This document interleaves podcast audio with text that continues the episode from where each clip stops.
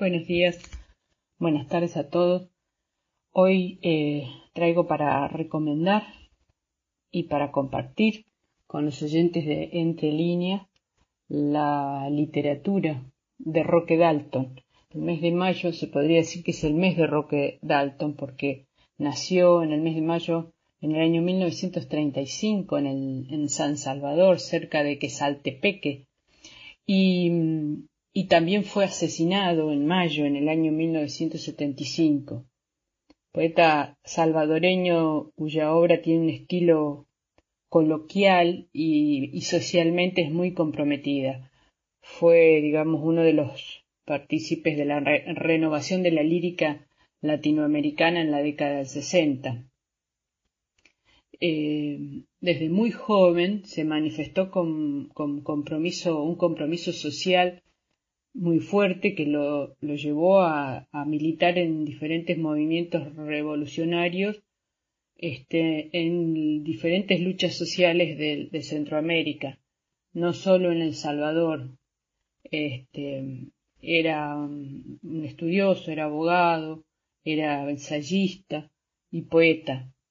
Y fue, estuvo en el exilio este, en diferentes países y mm, una de sus obras más importantes se llama Taberna y otros lugares, que es del año de 1969, que fue premiada, mencionada con, con honor en, el, en la Casa de las Américas en Cuba.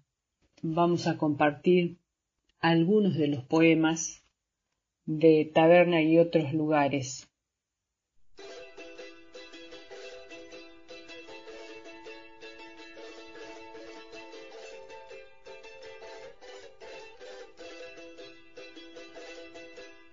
América Latina. El poeta, cara a cara con la luna, fuma su margarita emocionante, bebe su dosis de palabras ajenas, vuela en sus pinceles de rocío, rasca su violincito pederasta, hasta que se destroza los hocicos en el áspero muro de un cuartel.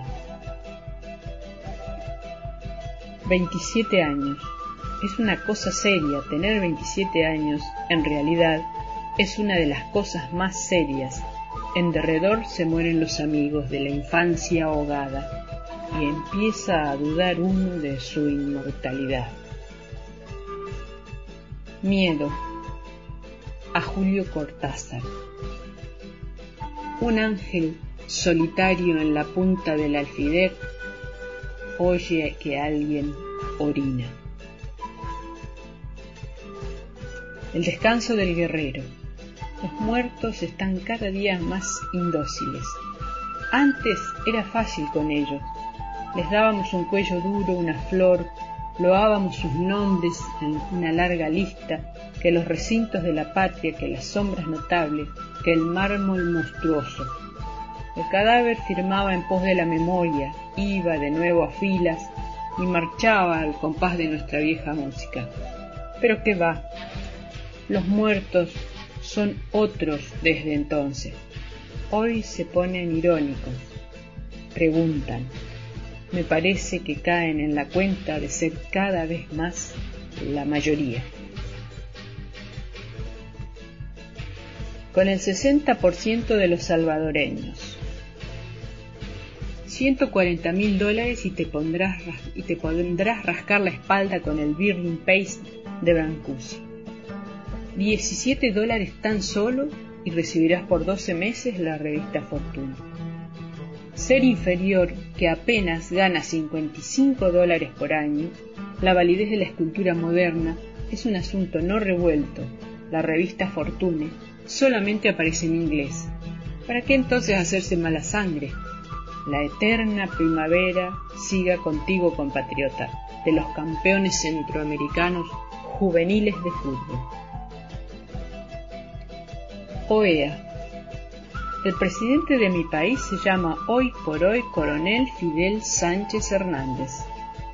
Pero el general Somoza, presidente de Nicaragua, también es presidente de mi país.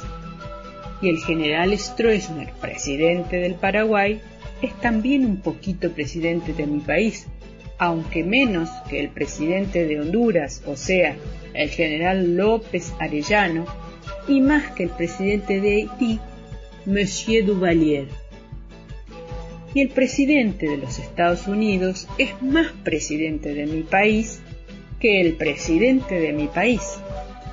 Ese que, como dije hoy por hoy, se llama Coronel Fidel Sánchez Hernández.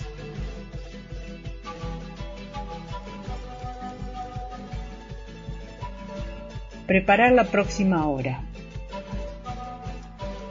No querría pensar en el destino. Por alguna razón lo asocio a olvidados tapices de vergüenza y majestad, donde un rostro impasible, como el de Selassie, luchase por imponerme una marca eterna. Solo el aire absurdo de frío en este mi país, sartén, aplaude hasta llegar al corazón en esta hora. Oh asalto, oh palabras que ya no pronunciaré igualmente, sitio de comisiones para los abuelos que regresan. Esta mañana el vigilante trajo tan solo sobras para mí. No ha sufrido el pobre, que con la niebla han dado el nombre al día. Son trozos muertos de sal, de algún marisco muerto, tortillas de maíz atacadas con esa vieja furia, sin lugares tibios que dejar, restos de un arroz bronco, como de tres abanderados soberbios ocupados en perdonar vidas de corderos y crudas lógicas. La pared está llena de fechas que cargo su sobrante, piezas de la fatiga final, desnuda, que gritan y que son peores testigos de algo que ni mis lágrimas borrarían. ¿El miedo? He orado, soy Fausto, me he dado besos en las manos, me he dicho ancianamente haciendo rebotar el aliento de un rincón helado de la celda. Pobrecito olvidado, pobrecito con la mayor parte de la muerte a tu cargo, mientras en algún lugar del mundo alguien desnuda bellas armas o canta himnos de rebelión que sus mujeres prefieren a las joyas, tú escuchas marimbas de miel después de ser escupido por un déspota de provincia. Sientes el rumor de tus uñas creciendo contra la piel del zapato. Hueles mal. Tratas de hallar una señal que diga vivirás, aún en una mariposa o en un hato de tempestades. Aleluya estricta, bien gritada ante las estrellas imposibles, qué bella viene de pronto la cólera. Filo inmenso, cuánto vales a mi alma.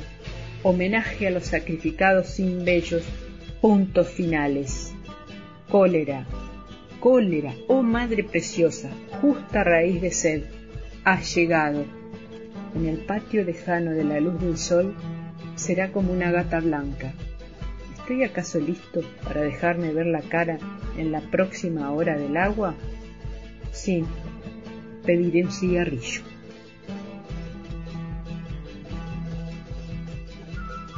Sobre dolores de cabeza. Es bello ser comunista, aunque cause muchos dolores de cabeza.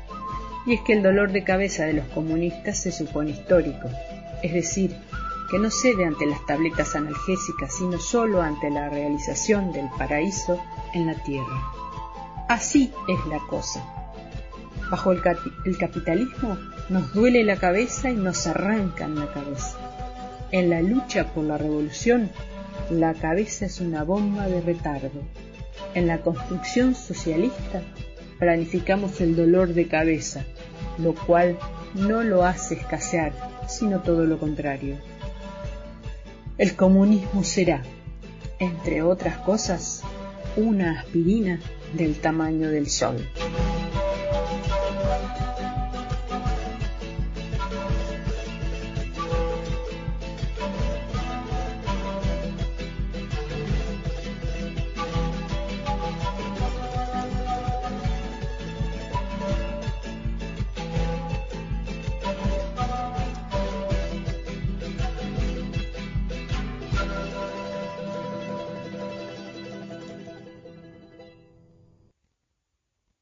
La cabeza contra el muro. Conclusión filosófica moral.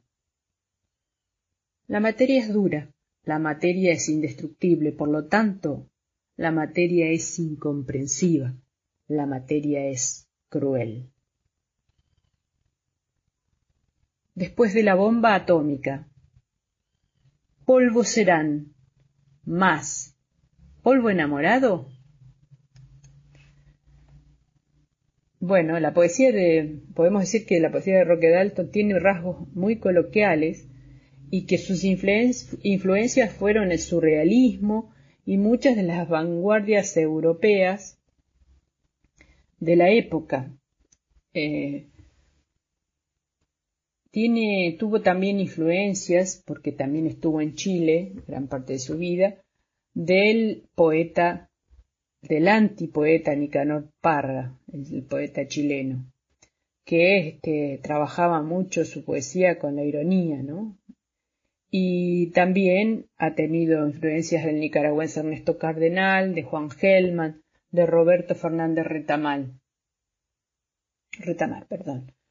Em, bueno, otras de las obras se, se, llama La ventana en el rostro, que es del año 1961, El turno del ofendido, 1963, Poemas 1968, Pobrecito poeta que era yo, que es una, una especie de novela que fue póstuma, apareció luego de su muerte. Y otros libros también aparecieron una vez que fue, después de, ser asesinado. Por su muerte viene como producto de distintas diferencias o desavenencias entre los dirigentes del mismo partido del ERP en su país. Y mm, él abandona el comunismo para involucrarse en el, ejército revolucionario del pueblo. Y después de colaborar clandestinamente en diferentes luchas armadas y publicar clandestinamente sus mensajes, eh, fue ejecutado por los líderes de su, del, grupo, fue perseguido primero, juzgado y ejecutado por sus propios compañeros de armas y, abandonaron el cuerpo y el de uno de sus compañeros en el campo, en las afueras, y fue devorado por la fiera, lo que significa que es un desprecio total por, por, por lo humano, ¿no? Entonces, eh, esa ejecución tan horrible fue eh, desencadenó, mejor dicho, diferentes protestas en diferentes círculos intelectuales del mundo y, particularmente de, por ejemplo, de Julio Cortázar.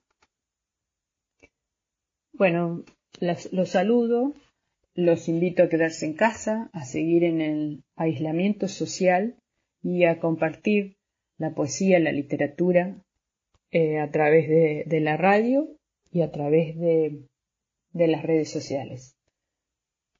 Muchas gracias.